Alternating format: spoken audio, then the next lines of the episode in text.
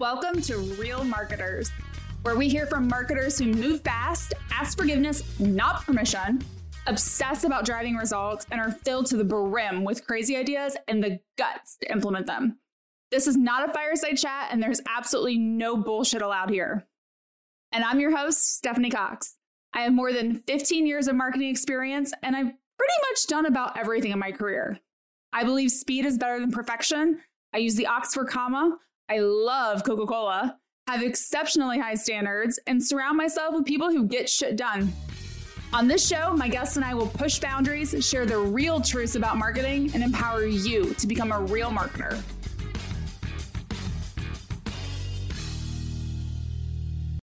Field marketing. The first thought that comes to my mind almost immediately is events. So many events, mainly VIP events for key prospects in the pipeline where you bring in customers to get to socialize with those prospects and talk about how wonderful your company is. In my career, I've seen field marketing be extremely successful with these types of events. And then COVID-19 happened and everything changed. Field marketing had to evolve, and quickly. They had to find a way to provide value outside of in-person events. And that's exactly what we're talking about with today's guest. Spoiler alert, field marketing is much more than just events. In this episode, we chat with Nick Bennett, Director of Field Marketing at Logix. He has more than 10 years of marketing experience and previously held roles at Clary, PlanGrid, Jive Software, and more. We're talking about what field marketing is in a post-COVID world, how field marketing can accelerate deal pipeline, why sales is a team sport, how field marketing and demand gen work together, and so much more. So my first question, it's no surprise, what is one thing that few people know about you? So one thing that not many people know about me is that I actually used to rap in high school. I put out a couple mixtapes, and it was something that I used to be really super passionate about. Wait, what? I need to know more about this. Yeah, it was just something that I've always loved music. And the people I was hanging around with, like, we used to always just kind of play around and write songs together. And then they were like, why don't you just record some of these? And it was something I started doing. And it was funny because I actually came across my SoundCloud page the other day. Someone found it. It was like, hey, remember this from, like, I'm trying to think what year it was. It was probably 2003. So I kind of reminisced and, like, listened to all the old songs that are still floating around the internet. So it was a good time. So anything we're going to find on YouTube of you doing rapping? No, definitely not on YouTube. There was never any videos out there. Well, currently, you've spent most of your career in field marketing. So I'd love to just have you start by saying kind of what you believe the purpose of field marketing really is and the value it brings to companies.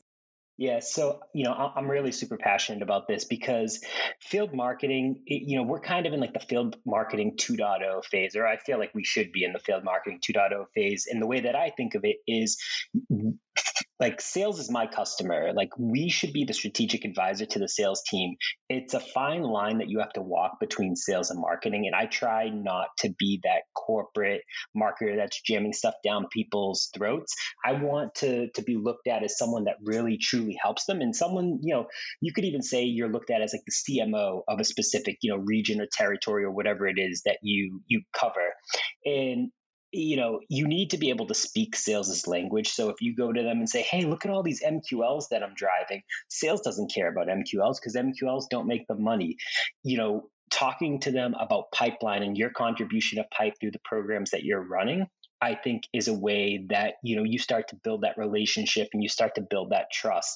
And I just think it's, as a field marketer, there's two types of field marketers. There's more of the event marketer, and, there's nothing wrong with that. That's just kind of what they do. There'll always be room for event marketers and trade shows and pieces of that. But then there's also, the modern day field marketer that's truly revenue driven and partners with sales on an everyday basis to drive the pipeline.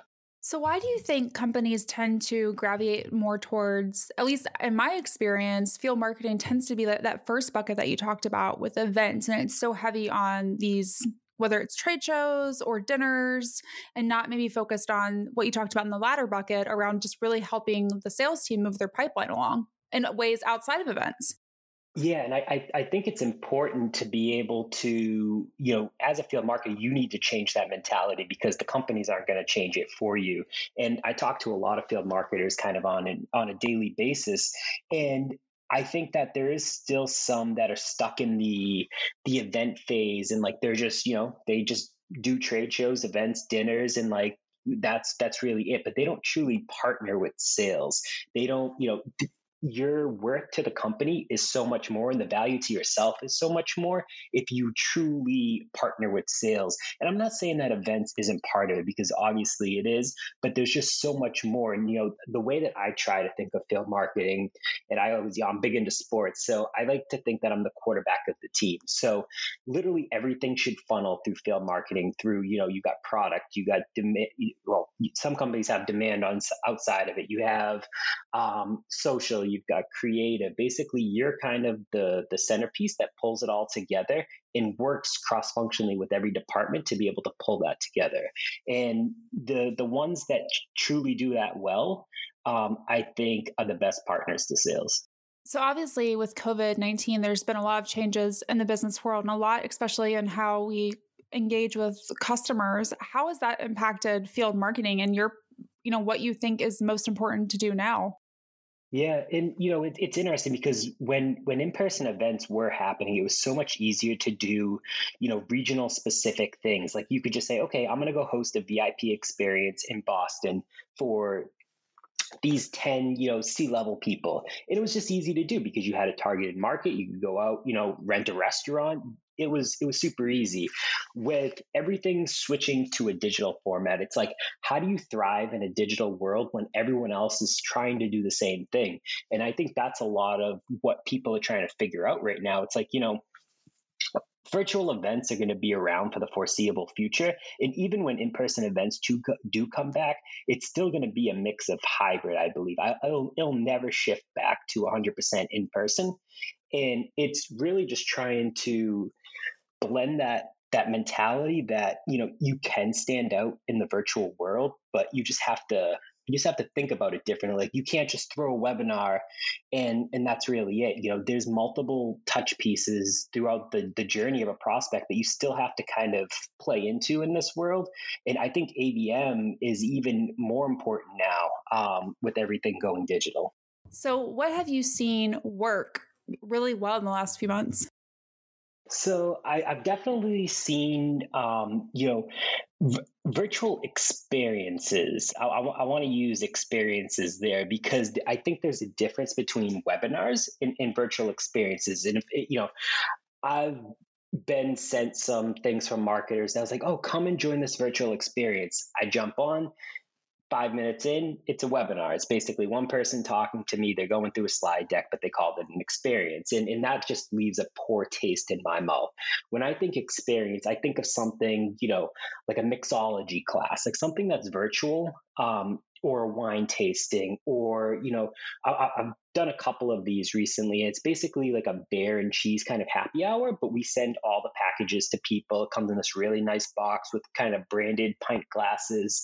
And it just allows people to try to maximize what the in-person networking used to be in a smaller digital format. And I feel like those are what works best when you can grab, you know, a bunch of your target prospects and customers and get them on, you know, a small, you know, video format where you're more just kind of sharing, you know, feedback. Maybe it's a round table, maybe it's a happy hour.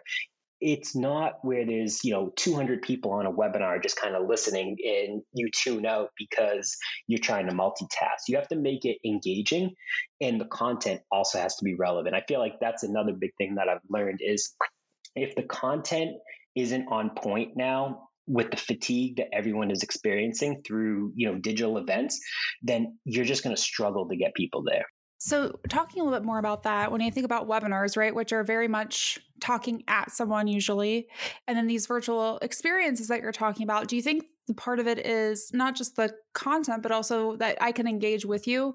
It's really taking the best of what people liked about those in-person events and making that available from their home? Or is it something else? No, honestly, I think that's it because everyone's, you know, everyone misses that in-person, connection piece of it. And especially with offices, or a lot of offices still closed down, depending on where you are, you miss seeing people and having those conversations on an everyday basis. And yeah, we're in Zoom meetings all day, every day, with meetings with colleagues and everything like that. But just to be able to spend an hour to connect with like-minded people, if you told me, hey, Nick, why don't you come and join this roundtable? We're going to have 25 other field marketers on there. We're just going to kind of hang out, talk about field marketing, talk about our experiences. I would 100% sign up for that over something that was basically like, hey, join this webinar. It's an hour long, basically pitch or thought leadership. Even at that point, I'm still not connecting with anyone on the other side. And I think that's the piece that people really miss and need is the connection. So facilitating those types of connections virtually, I know you mentioned wine tastings, events with beer. What other things have you seen work that you would suggest that companies consider trying? Or what has maybe failed miserably and we could all learn from? Yeah. So, another thing that has always worked extremely well, and I think some people don't think this really falls under field marketing, but it does, is deal acceleration. So something, and it's very cheap to do. So you could basically say, okay, go to your sales team, say, give me your, early stage or mid stage opportunities that are set to close this quarter. They go through, give you all of those accounts, and then you basically say, okay, we're going to send them a $50 Uber Eats gift card or whatever it is, Grubhub, doesn't matter. As long as you're sending them something, there's no specific call to action. You're just basically sending a gift to let them know that you're here during these times. If they ever have any questions, feel free to reach out. And, I did this a couple months ago, and we ended up driving over $37 million in influence pipeline from this one program. It cost $20,000. If you think about it, $20,000 is the cost of like ROI. Yeah, it's 2 to 3 in-person dinners. And the lift was so much easier because all you're doing is, sales is doing most of the work, giving you the information. It's really up to you to track it, as well as, sending out these gifts. And then it's just kind of, especially during COVID, it gives people a sense that you're not a vendor that is trying to scare them into purchasing. So are those gift cards coming from the rep, or are they coming from marketing? How do you think about who this should be from?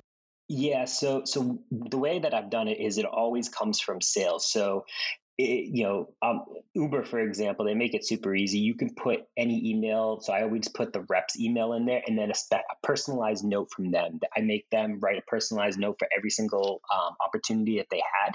And then it makes it so that the recipient says, okay, hey, this is coming from Joe. He was basically just saying he wanted to check in. Here's some money to buy your family some food. We'll check in and, another couple months.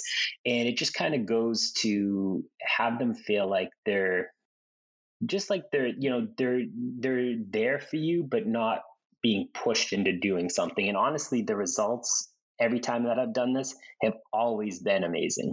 How do you think about working with sales on this? I've been in organizations and I've talked to other marketers where marketing and sales have this really tight knit relationship. They're kind of like the mom and dad of revenue. And I've also seen other organizations where they're more finger pointing. So how do you get sales to work with you, to want to give you their deal list and, run field marketing activities towards them without being paranoid? Yeah. So I think it's important to build those relationships, and it comes back to sales and marketing alignment. At the end of the day, the goal is revenue. And, the way I think of it is everyone needs to jump on that boat. It's not just sales and marketing. It's if you think about it, sales isn't okay, I'm a sales athlete. It's a team sport. Sales don't sell by themselves. Everyone else is included. So you've got, sales, you've got marketing, you got CS, you got your SEs. You've got even product to a certain extent because they're touching it. Really, anyone that touches revenue should fall under the revenue organization and all get in that same boat of working together. And I've seen that be the most efficient when the sales and marketing alignment and just kind of alignment in general of a revenue org is strong, because then it's like, okay, okay, well, we're all going towards the same goal and we're aligned on the same, you know, metrics that we're looking at the end of the day. And I think it's just like, okay, well, it's important to have that relationship so they don't feel paranoid, and being able to say, okay, you know, we're going to work together on this, and just be fully transparent, you know, show them everything that they're doing, make sure that they're involved with the onset of whatever program that you're going to run, and just kind of follow through. And honestly, I've never had an issue with it. There is, when you get into enterprise sellers, they are sometimes a bit more hesitant because they think that field marketing is basically just events, and you have to work a little bit extra harder to build those relationships. But it's always worked out in the end for me. Have you had any issues where, you know, you've done a field marketing promotion, whether that's sending something out, inviting someone to a dinner, and you worked in conjunction with sales, and then somehow it had an adverse impact on a deal, and that you had to kind of recover from that? I mean, none that I can specifically recall. I think that when you know, in-person events were happening, it was always beneficial to have customers mixed into the events that you were doing with prospects. And then, you know, if it was at a dinner, you're seating them near each other, so they're having organic conversations around basically, you know, their use case, and they're doing the selling for you. I think that I've had, possibly, you know, a while ago, you know, during one of the programs we were running, we had kind of a few prospects sit with a customer, which we didn't know was going to churn at the end of the quarter, and didn't give a bad experience of using the product, but basically said, you know, there's other ways to do this. And It you know, they were transparent about it. They ended up telling us about the conversation that was had, and we were able to still, there was two prospects that they had the conversation with. We were still able to close one of those two, but you know, I feel like that happens, and you just have to be selective of, you know, the types of customers that you bring to these things and that are going to speak on your behalf, because if you're going to have, you know, you want to be able to have those relationships with the strong customers who are usually expanding their, you know, whatever they're doing with you, and not churning. But I think that's the only bad experience I've had.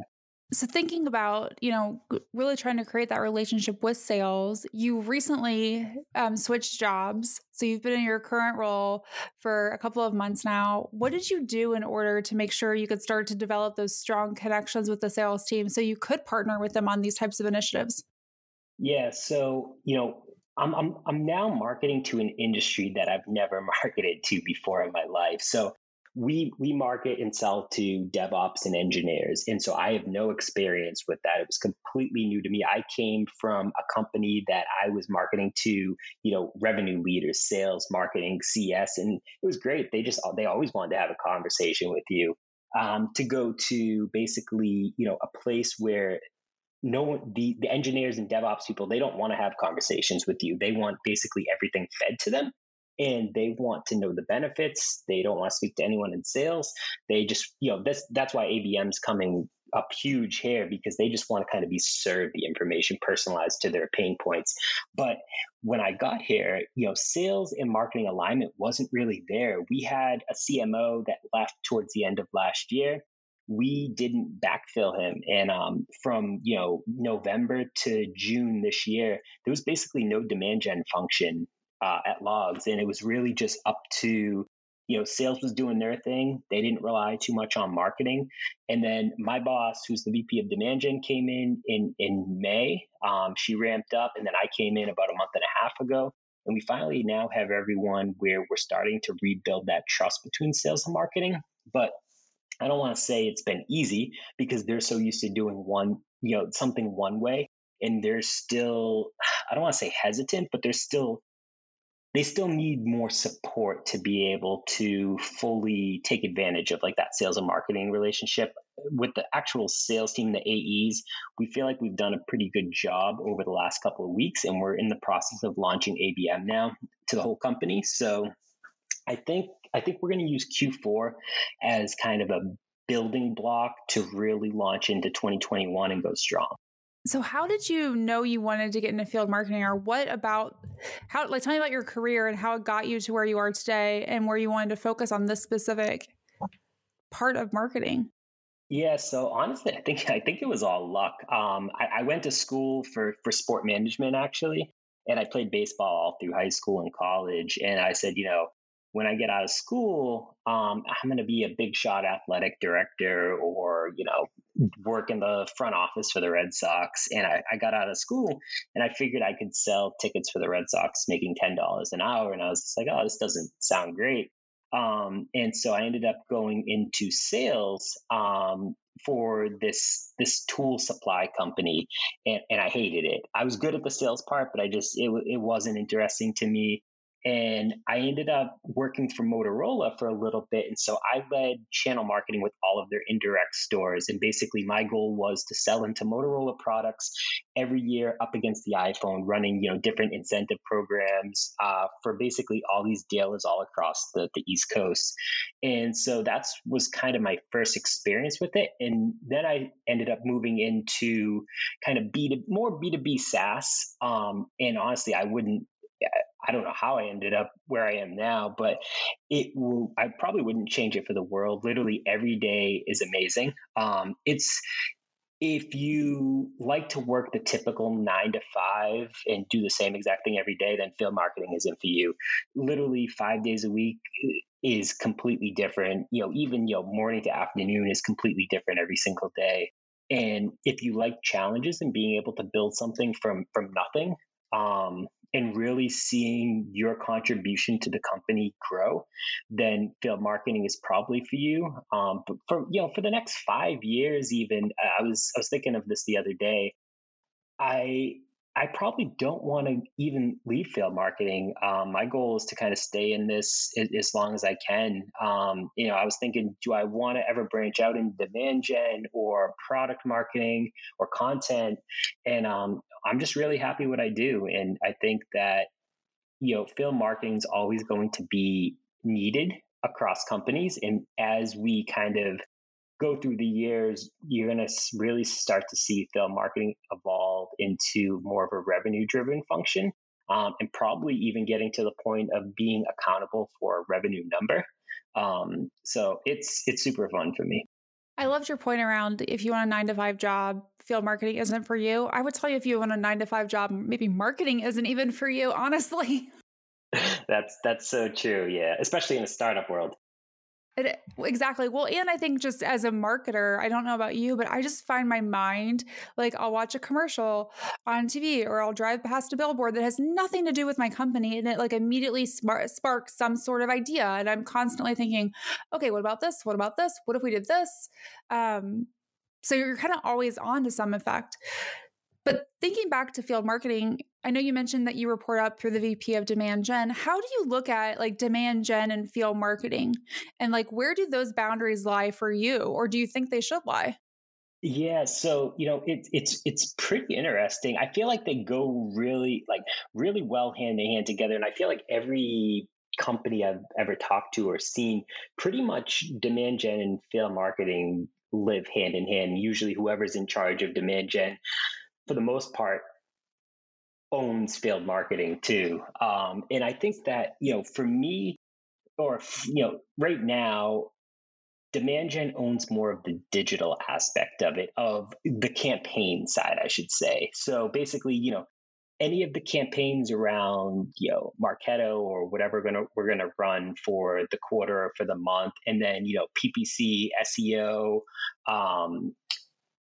under our demand gen actually lives creative as well, which I've seen it kind of broken off in its own thing, but we have creative under there. Our Marketo admin is under demand gen. So we have a pretty big team. I think there's about 15 of us live under demand gen. And then, we have product doing their own thing. We have PR and content all under their own thing as well. So I think it's really anything that is campaign related or digital, for the most part, falls under demand gen.